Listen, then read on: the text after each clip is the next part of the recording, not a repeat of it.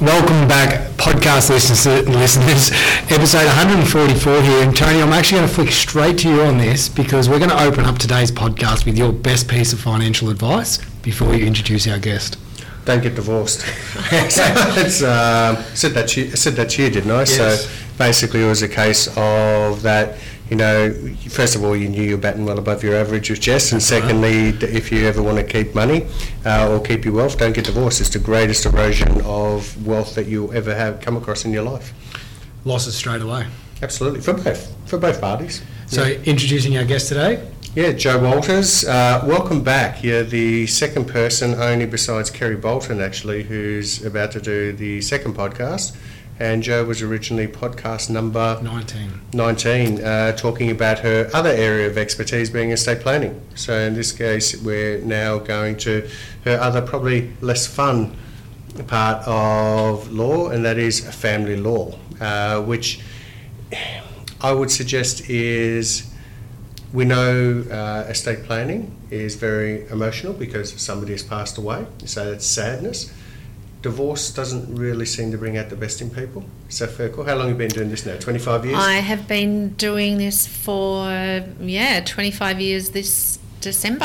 Mm-hmm. And hello, Tony. Hello, Jamie. And thank you for inviting me back a second time. I feel very special and privileged. And, yeah, it has been 25 years since I've been practicing family law. I still have my sanity intact, that's kind of. And look, it is a tough gig at times, but I also feel very lucky to be able to help people through a tough time, and I think it's a great privilege to be able to assist people in that way. So it's hard, but it's rewarding. Do you remember your very first case that you worked on, and then secondly, the very first case you worked on by yourself?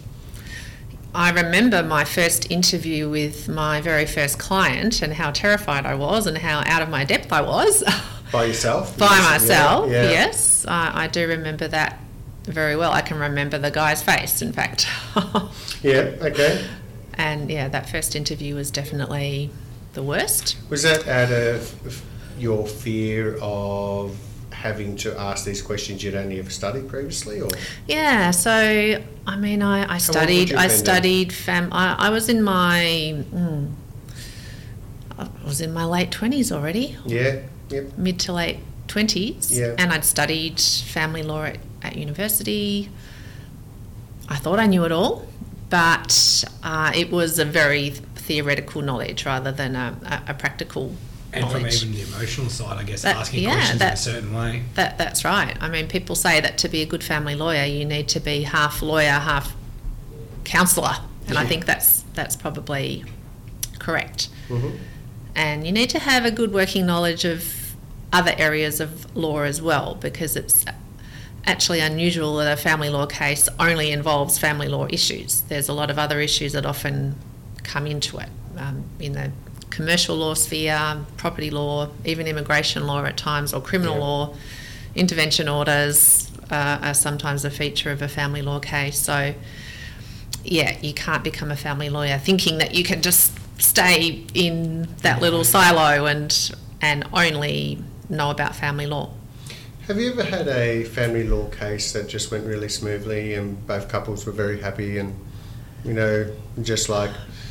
No, so I saw on, I think it was ABC a few months ago, where they were having a divorce celebration together with all their friends. And I thought, why are they getting divorced? They actually just seem so really good together. Why are they actually getting divorced? I have, in fact, had that. I've had people who are so ridiculously amicable. I do think, well, what are you guys doing? Why?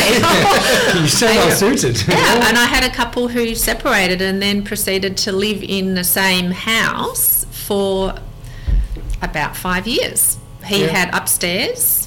She had downstairs. They did a bit of renovating so that he had a bathroom upstairs.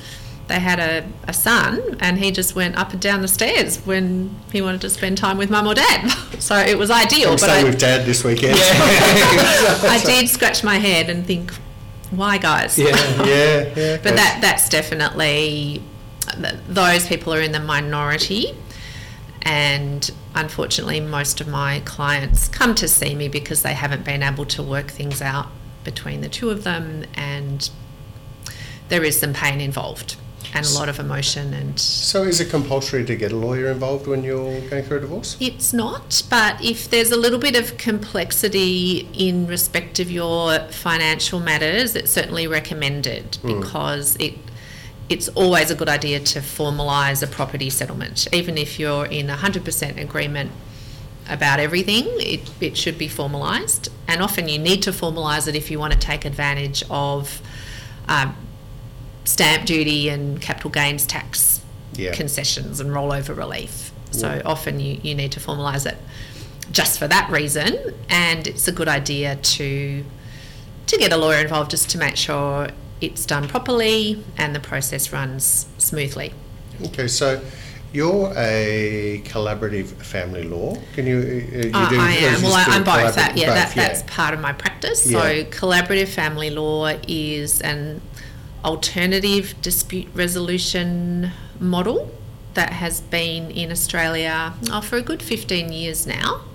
So instead of going to court, or instead of having court as an option open to you if you can't resolve things, at the beginning of a collaborative process, both parties and their lawyers sign a contract to say that at no stage will the matter go to court, and at no stage will anyone make any threats to take the matter to court.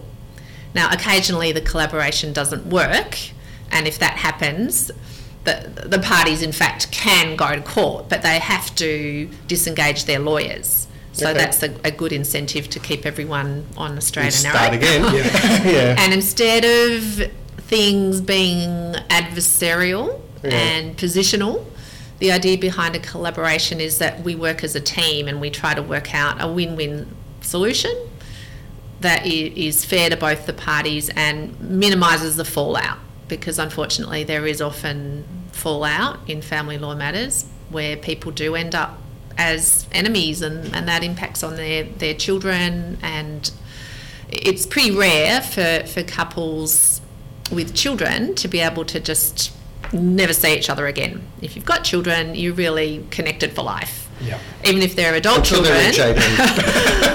Not even then. I know. Yeah, because they turn 21 and they have a 21st birthday party, and they might have two. They might have two, but they probably would prefer to have one party with both parents there. They're going to get married one day possibly, and want both parents at their wedding. They're going to maybe have children, and the couple will be grandparents together. So if you've got kids, you're always going to be connected somehow to your ex-spouse, and to me it makes more sense if you can preserve that relationship as much as possible. Yeah. And that is part of the goal of a collaboration.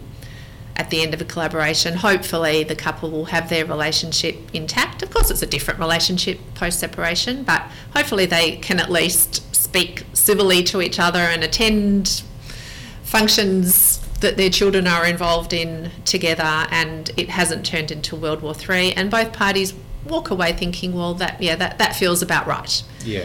As you said before, divorce, your financial advice to everyone is don't get divorced, and that's true. Yeah. Nobody ends up richer after divorce. It's impossible. You've got a pool of assets that have somehow got to be divided between two people. Yeah. So, and two households now paid for, with the exception of those couple of clients you spoke about, but now two households, and that's right. One might now have a mortgage, the other one might now have to rent. There's more expenses. So the house, what was the household income going so far, is now two household incomes, just supporting that, but still having to support children.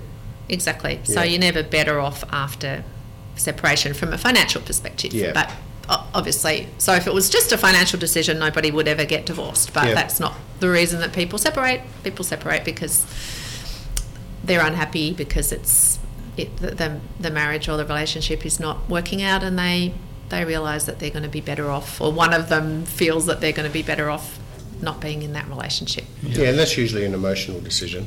So it, emotionally it better be, off for not being. Yeah, that's right. Yeah. So we've Now, in Australia, you know, got this phrase from you. Australia is a no-fault divorce system. Can you explain the difference between a no-fault divorce and an at-fault divorce, which we were talking about earlier, and other jurisdictions around the world where they do differ, say, than from Australia? Yeah. Okay. Well, prior to 1975, which was when the family court was established in Australia, and the new Family Law Act 1975 came into effect, to get divorced and to have a property settlement and to work out arrangements for your children, you needed to establish that the other party was at fault in some way. So you had to establish a ground before making any kind of application. So that ground could be infidelity, for example. There are a lot of... Did it have to be proven, you know, the private investigator? Yeah, that's right. So that was, you know, the heyday of private investigators. They had heaps of work. Yeah, busting into hotel rooms and, you know, following philandering husbands. They didn't even have iPhones back then. So to get the film developed. Yes, they would have been very upset about the advent of the new Family Law Act. It was not good for business at all. Another ground was cruelty, including, it wasn't called family violence back then, but if you could establish that you were being beaten by your husband, for example. Abandonment, so if you could establish that somebody had left the marriage and was living... Gone off for three years and that could have been a ground. So you needed to establish that the other party had been bad in some way before the court would agree to deal with your application. And the other thing is that the guilty party was treated differently to the so-called innocent party. So the innocent party would actually be compensated in some way for the guilty party ending the marriage through their actions. Okay. So it was quite different. Financial compensation. Okay. And also in relation to... custody arrangements. So if one person had transgressed in some way, they were seen to be potentially morally unfit to care for their children, and it tended to be that the court would award custody, as it used to be called, to the innocent party. Yeah. So fault was a big thing pre-1975. Was that, in your opinion, hard to know whether it's accurate or not, was that, in your opinion, the reason why there were probably less divorces prior to back then? Because from a financial aspect, back then you might have only had one household or one member of the household working, not necessarily two. Yeah. So people actually... stuck out marriages that... I think so. I think there were... You'd sometimes look and say, why would they have stayed married for so long? You know, yeah, well, I think two things happened in the 1970s. More and more women did go out into the workforce and they had the ability to survive financially after divorce. Could they get a mortgage being single prior to 75? Oh, it was hard. Yeah. Look, this is before my... time by a few years, but from what mortgage up on the wall there, you know, that says Michael Bernard Kofkin, insurance representative, Mary Kofkin, married woman, and it was just like, and I remember showing that to my mum, and she was absolutely mortified by it. And she said, "Well, I worked too. I paid off this mortgage as well." And that was, but it was interesting that her title in life was married woman. Yeah. No, that was common, and 67, 68. Absolutely, and I think it from stories I've heard from that era, yes, it was pretty difficult for a woman to go to a bank and get a mortgage. So if the husband cheated, and anything else you can think of, and the wife shows that and proves that.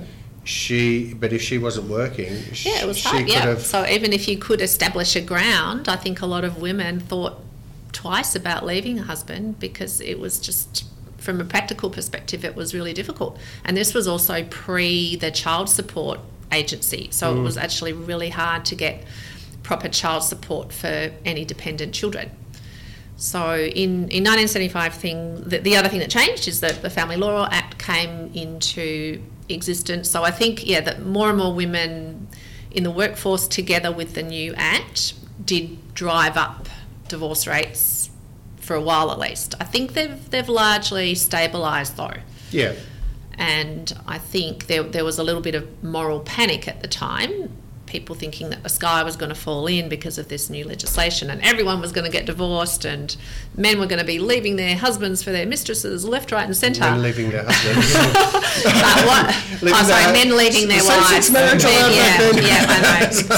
Men leaving their wives. Men leaving their wives. That's okay. I didn't think same-sex marriage was actually legal back then. So yeah. Yes, but interestingly, I think even back then, more wives were taking advantage of the new legislation and leaving their husbands than the other way around. Yeah. And that's still the case today. A lot more divorces are initiated by women than by men. And I don't know why that is exactly, but... We have,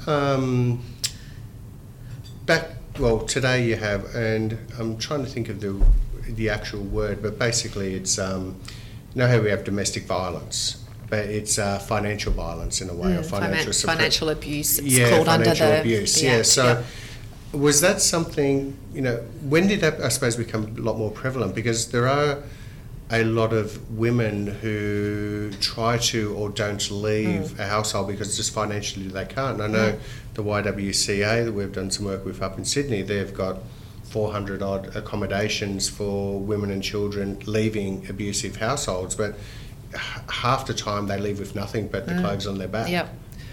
So it's...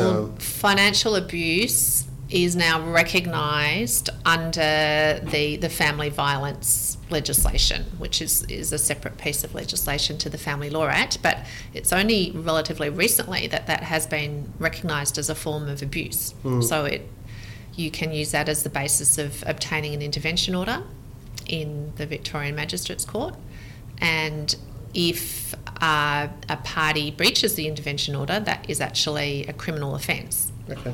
So the courts are definitely taking that a lot more seriously. What happens though in things like, for example, where there's cultural differences?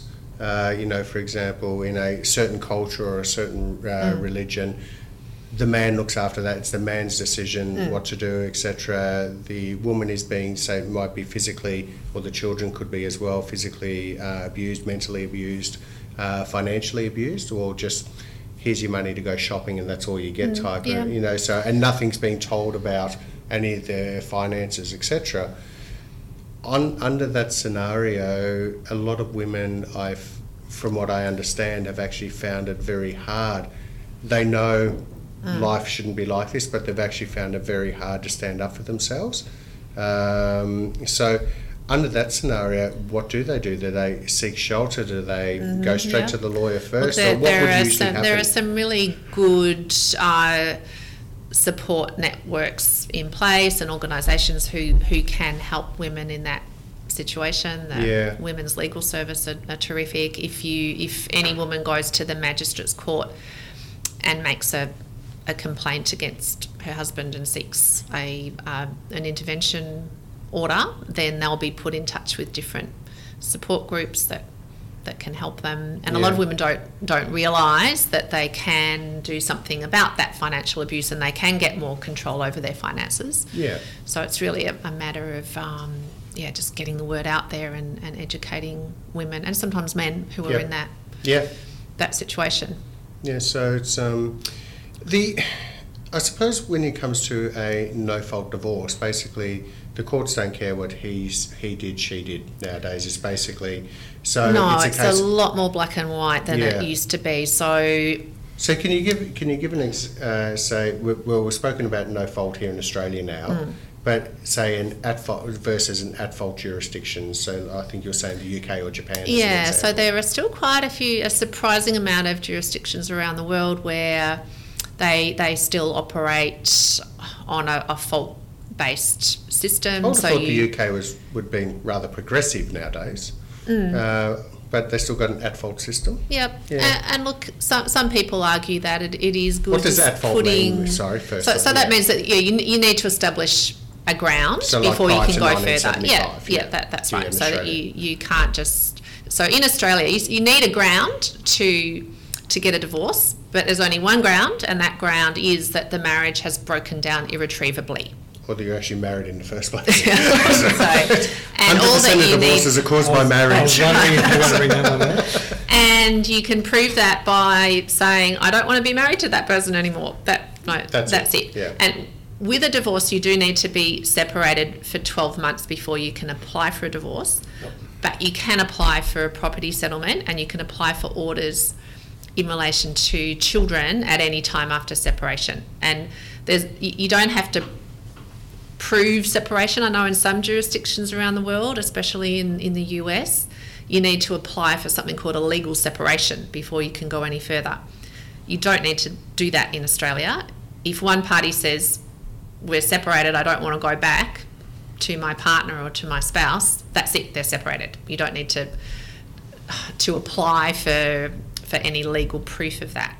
Yep. So as soon as you've decided that you want to end the marriage or relationship, you're at liberty to make an application for a property settlement, and you're at liberty to make an application for orders for parenting arrangements.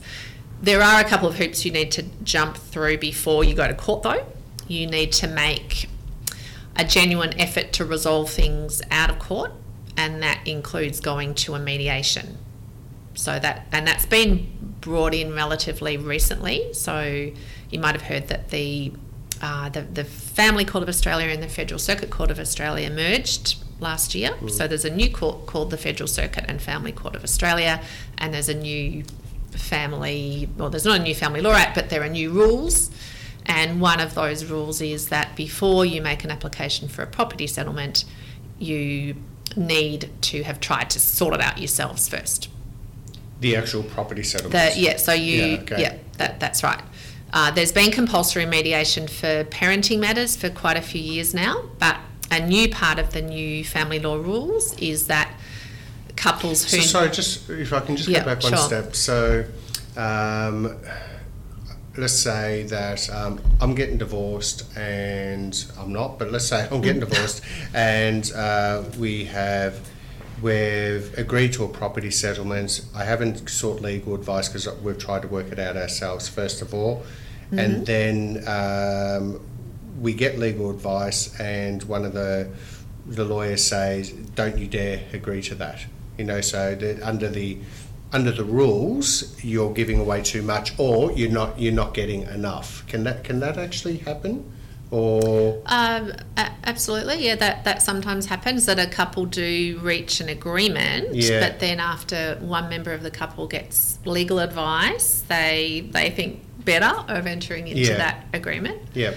And you sometimes see that in marriages and relationships where there perhaps has been a bit of family violence, and that coercion continues, and someone gets talked into a property settlement. But until the orders are lodged with the court, or until you've had something called a binding financial agreement, the settlement isn't binding on you. So yes, you can pull out if you get legal advice and you decide that you don't want to enter into that agreement. Okay. After all, but back to your original question, because I feel like we've gone off on a bit of a detour. And because it's a no-fault jurisdiction now, the court takes, or the process that we normally go through to sort out a property settlement is essentially a three-step process. First of all, the first question is, what is there in the asset pool to divide between the couple? And it doesn't matter whose name things are in, if it's jointly owned in the name of the husband or the wife. And when I say husband and wife, I'm also talking about de facto husband and de facto wife, mm-hmm. because they're now part of the Family Law Act. So if you've been in a de facto relationship for more than 2 years, or if you have a child, then what's classified as the de facto relationship? It's not just a relationship, it's living together, isn't it? It is. You are in a marriage-like relationship. So it might be living together, or it might be living in separate places, but presenting yourself as a couple and spending most nights together. So you don't necessarily need to be living under the one roof to be in a de facto relationship. You've actually been married for 9 years, 10 years. So this is now same sex. This is and same sex couples are also included, whether they're married or de facto same sex couples, because of course same-sex couples can now get married in Australia, so they are all under the umbrella of the Family Law Act, yep. and they can all make an application. When did same-sex couples have the same rights under de facto prior to being able to be married as what a normal married couple would have had, or normal de facto heterosexual yeah. De facto couple?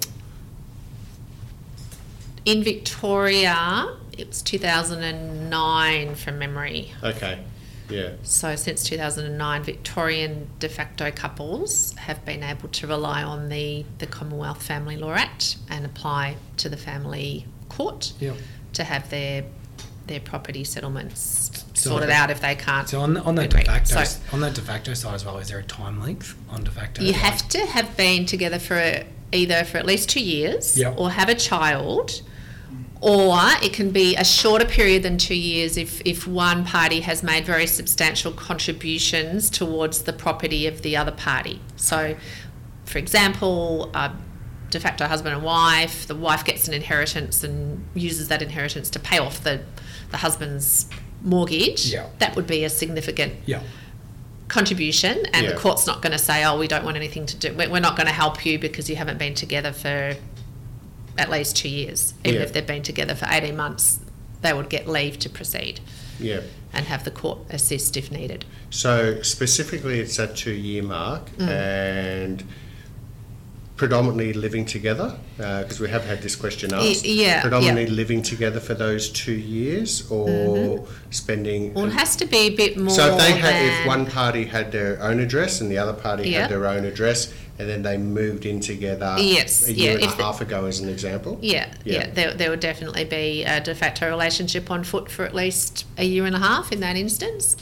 But sometimes a court is prepared to say, yes, there was a de facto relationship in existence even before that time, depending on how much involvement they have in each other's lives. The court, there's a test that the court has to apply to work out whether the relationship counts as a de facto relationship. So things like how involved are they in each other's lives? How do they present themselves to the world? Does everyone consider that they're... If one member of the party was earning a higher salary, but the other member of the party had higher assets. So they might have had a higher salary, but they were really good at spending it. The other person was really good at investing. Under that basis, would the family court... take anything like that into consideration under a de facto? Or, would they say, basically it's a case of these assets will all now be included. And it mightn't have been a house or anything like that. Yep, so what are we talking about now? Shares, bank account. One party was a good saver or investor, the other party in a de facto relationship, been together, 2 years or so, and the other party was, just like to spend. So, but earned substantially more, but was a great spender. Personal spender. Yeah, look, whether or not the court's going to take that kind of thing into account will depend a little bit on the length of the relationship. So if you have a very short relationship or a marriage where one party has contributed a lot more financially and the other one has spent a lot more, then that's probably relevant. But if you're talking about a 20-year relationship, how much of a spender that other person was isn't going to make a lot of difference. No, more short-term. Yeah. Okay. But again, I feel like we're going off on a tangent. Yeah. Sorry. We'll go back to I had been asked that question. The three steps. Yep. So the first step is what's in the asset pool. And again, it doesn't matter if it's in one party's name, jointly owned, or even it might be a separate entity that is controlled by one of the parties of the relationship or marriage. So that's step one. What are we dealing with here?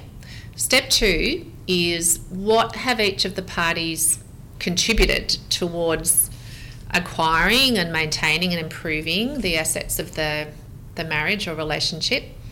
What contributions have they made as homemaker and parent? What non-financial contributions might they have made? Did one of them spend all weekend renovating a property, for example, in their spare time? So that the court assesses contributions. Yeah. And normally they assign a percentage to each of the parties' respective contributions, which is a tricky thing to do, given you're not really comparing apples and apples a lot of the time. Yeah. You're not just looking at what they each earned or contributed financially. So it's not a case of, you know, married for 6 or 7 years and, well, I earned the money, she never worked at all, but hold on, she was raising your children. Exactly. So, she was contributing to the household because, and that was your choice that she wasn't working because raising children. So you can't say, well, the house is mine because I paid it off. So a marriage or a relationship is really seen to be, it's a joint enterprise. It's both parties bringing different skills to the relationship and making different contributions. But generally, they're, the contributions that a breadwinner makes are not seen as superior to the contributions that a homemaker makes. Yeah. What the court will take into account, however, is money that has come in from external sources. So the breadwinner can't say, you know, I've been earning $150,000 a year for 10 years and she's just been, I don't know, taking the kids to school and making meals, and you know, that's easy. I'm the one who's done the hard work. Can't do that. Yeah.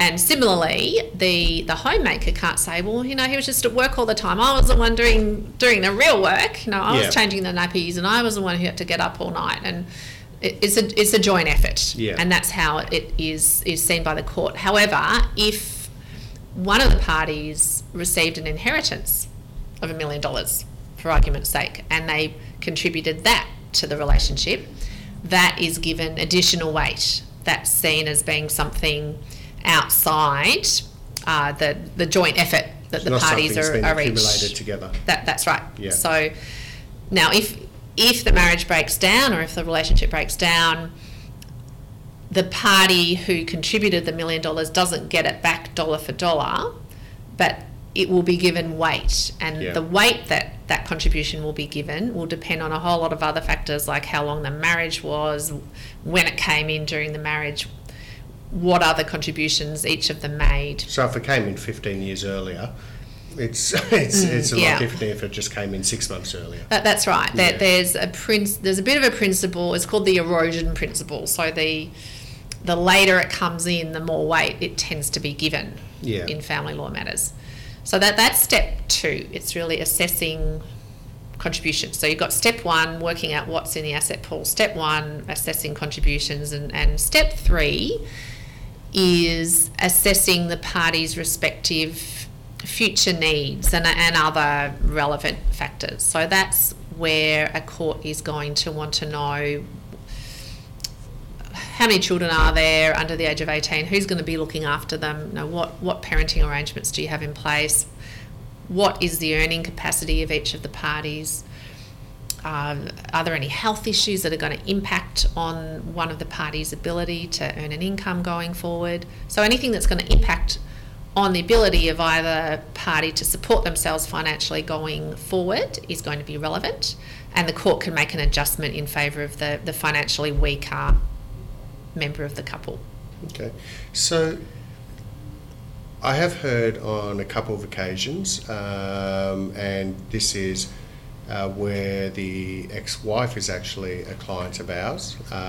They've usually been separated for some time, raising the children, and in each case actually it's been the wife earning very good income, but dad, he's self-employed and has a declared income of $25,000, and the mum has the child or children the majority of the time, but is still paying dad child support, although, you know, just got a pretty decent accountant or works in an industry where there might be quite a bit of cash, and I've heard that frequently. So it's so under that scenario, it seems to be that mum's working full-time, mum's paying off a mortgage, mum's raising the kids, mum's paying the school fees and paying dad child support. Yeah.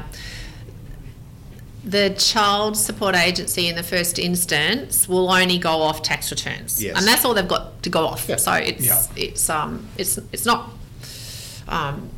exactly a flaw in the system, but it can result in some unjust initial assessment. How are you living this lifestyle?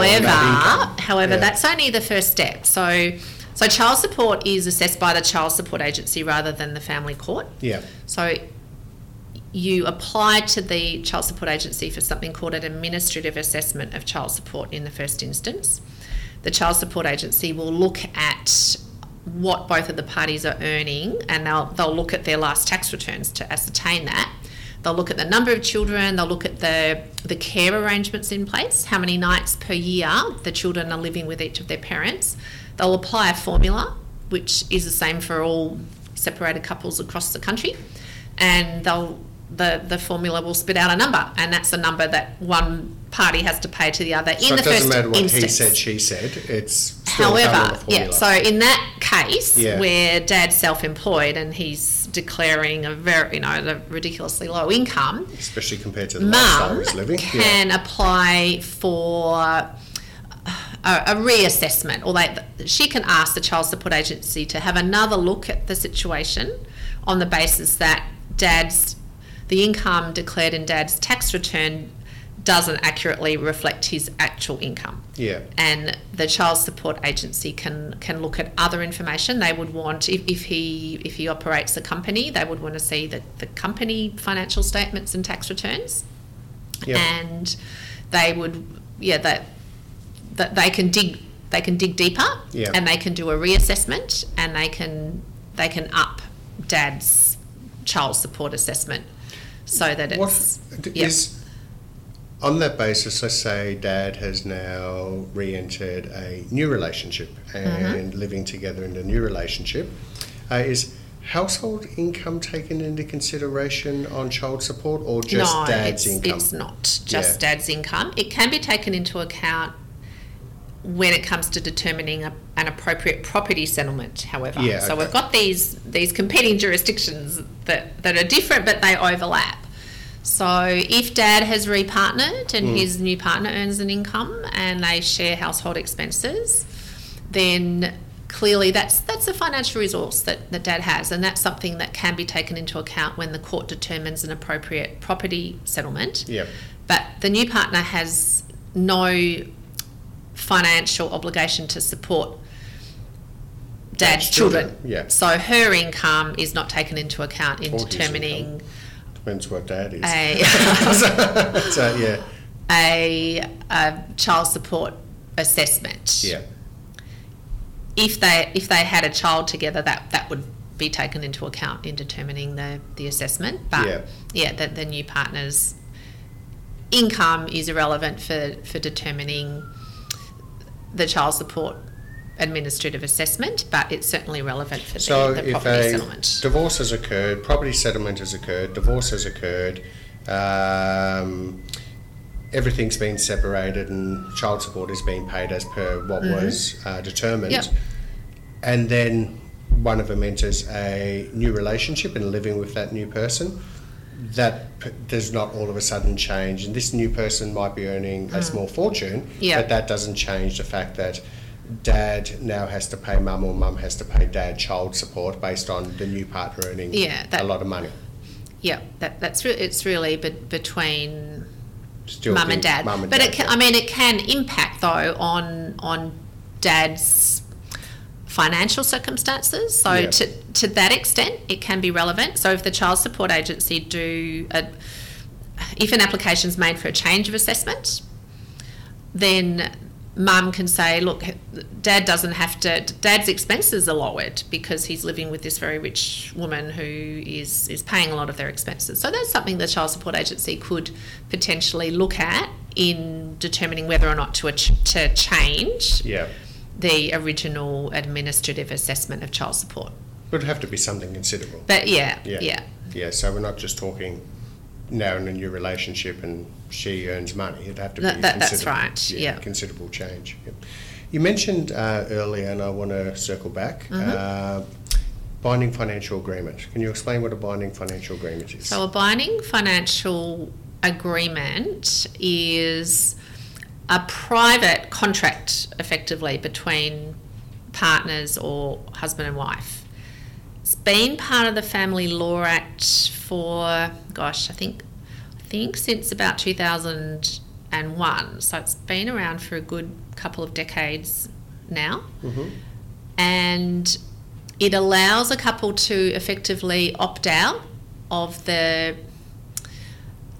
Family Law Act when it comes to determining a split of assets between them following separation, provided they both get independent legal advice. So the safety net is that they both, it's compulsory for them to each get independent legal advice before they enter into a binding financial agreement, otherwise the agreement isn't binding. Would people commonly know it as the American term prenup or prenuptial? Well, yes, that's one aspect, that's one way that you can use a binding financial agreement. You can actually enter into a binding financial agreement either before you're married or living in a relationship, during the marriage or relationship, or even after the marriage or relationship has broken down. It's another way of formalising a property settlement. So sometimes couples will use that as a way of formalising their property settlement. If there's something a little bit unusual about it and there's some risk that the court might knock back the property settlement, because the court will only make orders by consent if the orders that the couple are seeking are considered to be just and equitable. Okay. Yep. Okay. So occasionally a court will say, look, this is too far out of the range of what we consider to be just and equitable, but you can still formalise your property settlement by having a binding financial agreement. But mostly binding financial agreements are used by couples to state what they want to happen if their marriage does break down at some future time, or their relationship does break down at some future time. And you don't have to do that before you get married. Sometimes people think, oh well, if we don't enter into it before we're married, that that's it, we've missed the boat.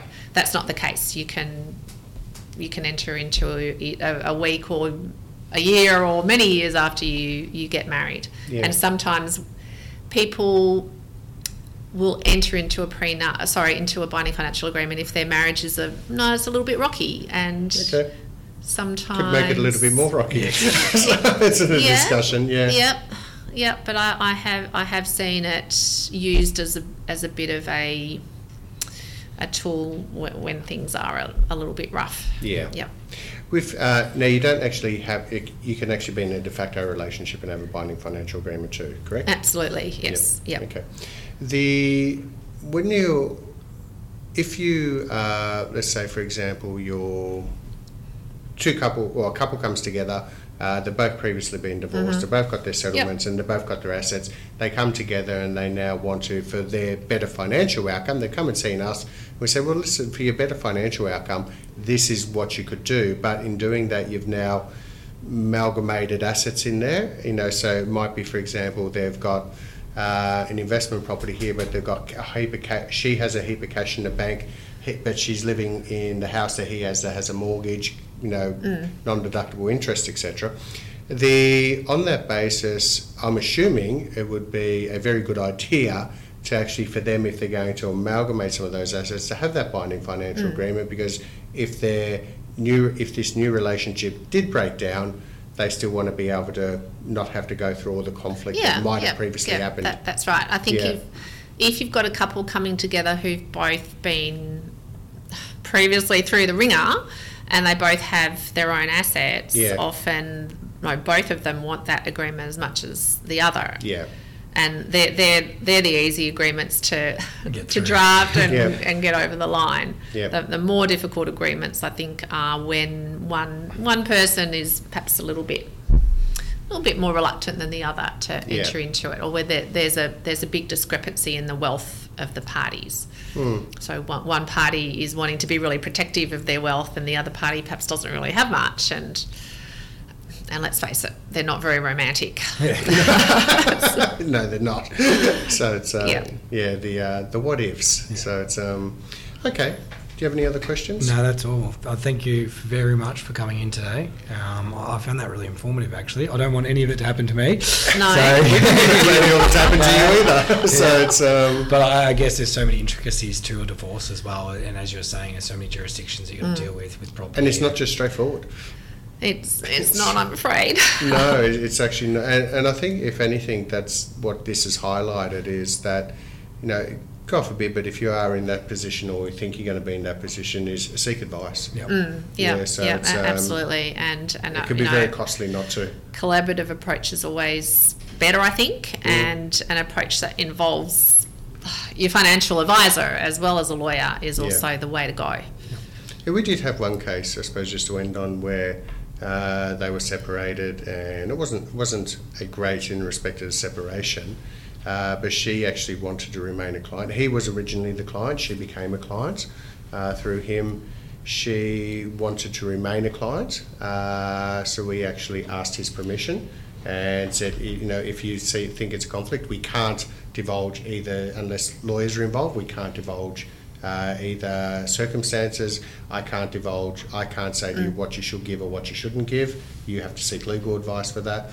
And it was interesting, he said, no, I trust you, I'm happy to be, she's still the mother of my kids, I still want to be your client, so I'm happy for her to still be as well. So that was actually, it was good to see. So definitely. I just didn't want there to be a conflict of interest, and it was spelled out right from the start, under no circumstances, separated households in our CRM, so that, you know, neither shall be spoken of again. But they've been separated for 2 years, and no, so neither of them raised the other. It's, you know, it's great. Yeah, so that's been good. So it's on that basis, I thought that was actually very adult. Absolutely. No, it happens from time to time. It does. It's very true. Joe, thank you so much for today. It's been a pleasure chatting. The second to Pete. Yeah. So it's, I hope to come back a third time some stage. Definitely. Thanks, Joe. Okay. The Kofkin Bond podcast is a product from Kofkin Bond & Co., which we are an authorised representative of Gan Financial. All information in this podcast is for education and entertainment purposes only. It is not intended as a substitute for professional finance, legal or tax advice. The hosts of the Kofkin Bond podcast are not aware of your personal financial circumstances. Before making any financial decision, you should read the product disclosure statement and, if necessary, consult a licensed financial professional. Do not take financial advice from the podcast. For more information, head to the disclaimer page on the Kofkin Bond website, or you can find resources on the ASIC website and find a registered financial professional near you. In the spirit of reconciliation, Kofkin Bond & Co. and the hosts of the Kofkin Bond podcast acknowledge the traditional custodians of the country throughout Australia and their connections to land, sea and community. We pay our respects to their elders past, present and extend that respect to all Aboriginal and Torres Strait Islander people today.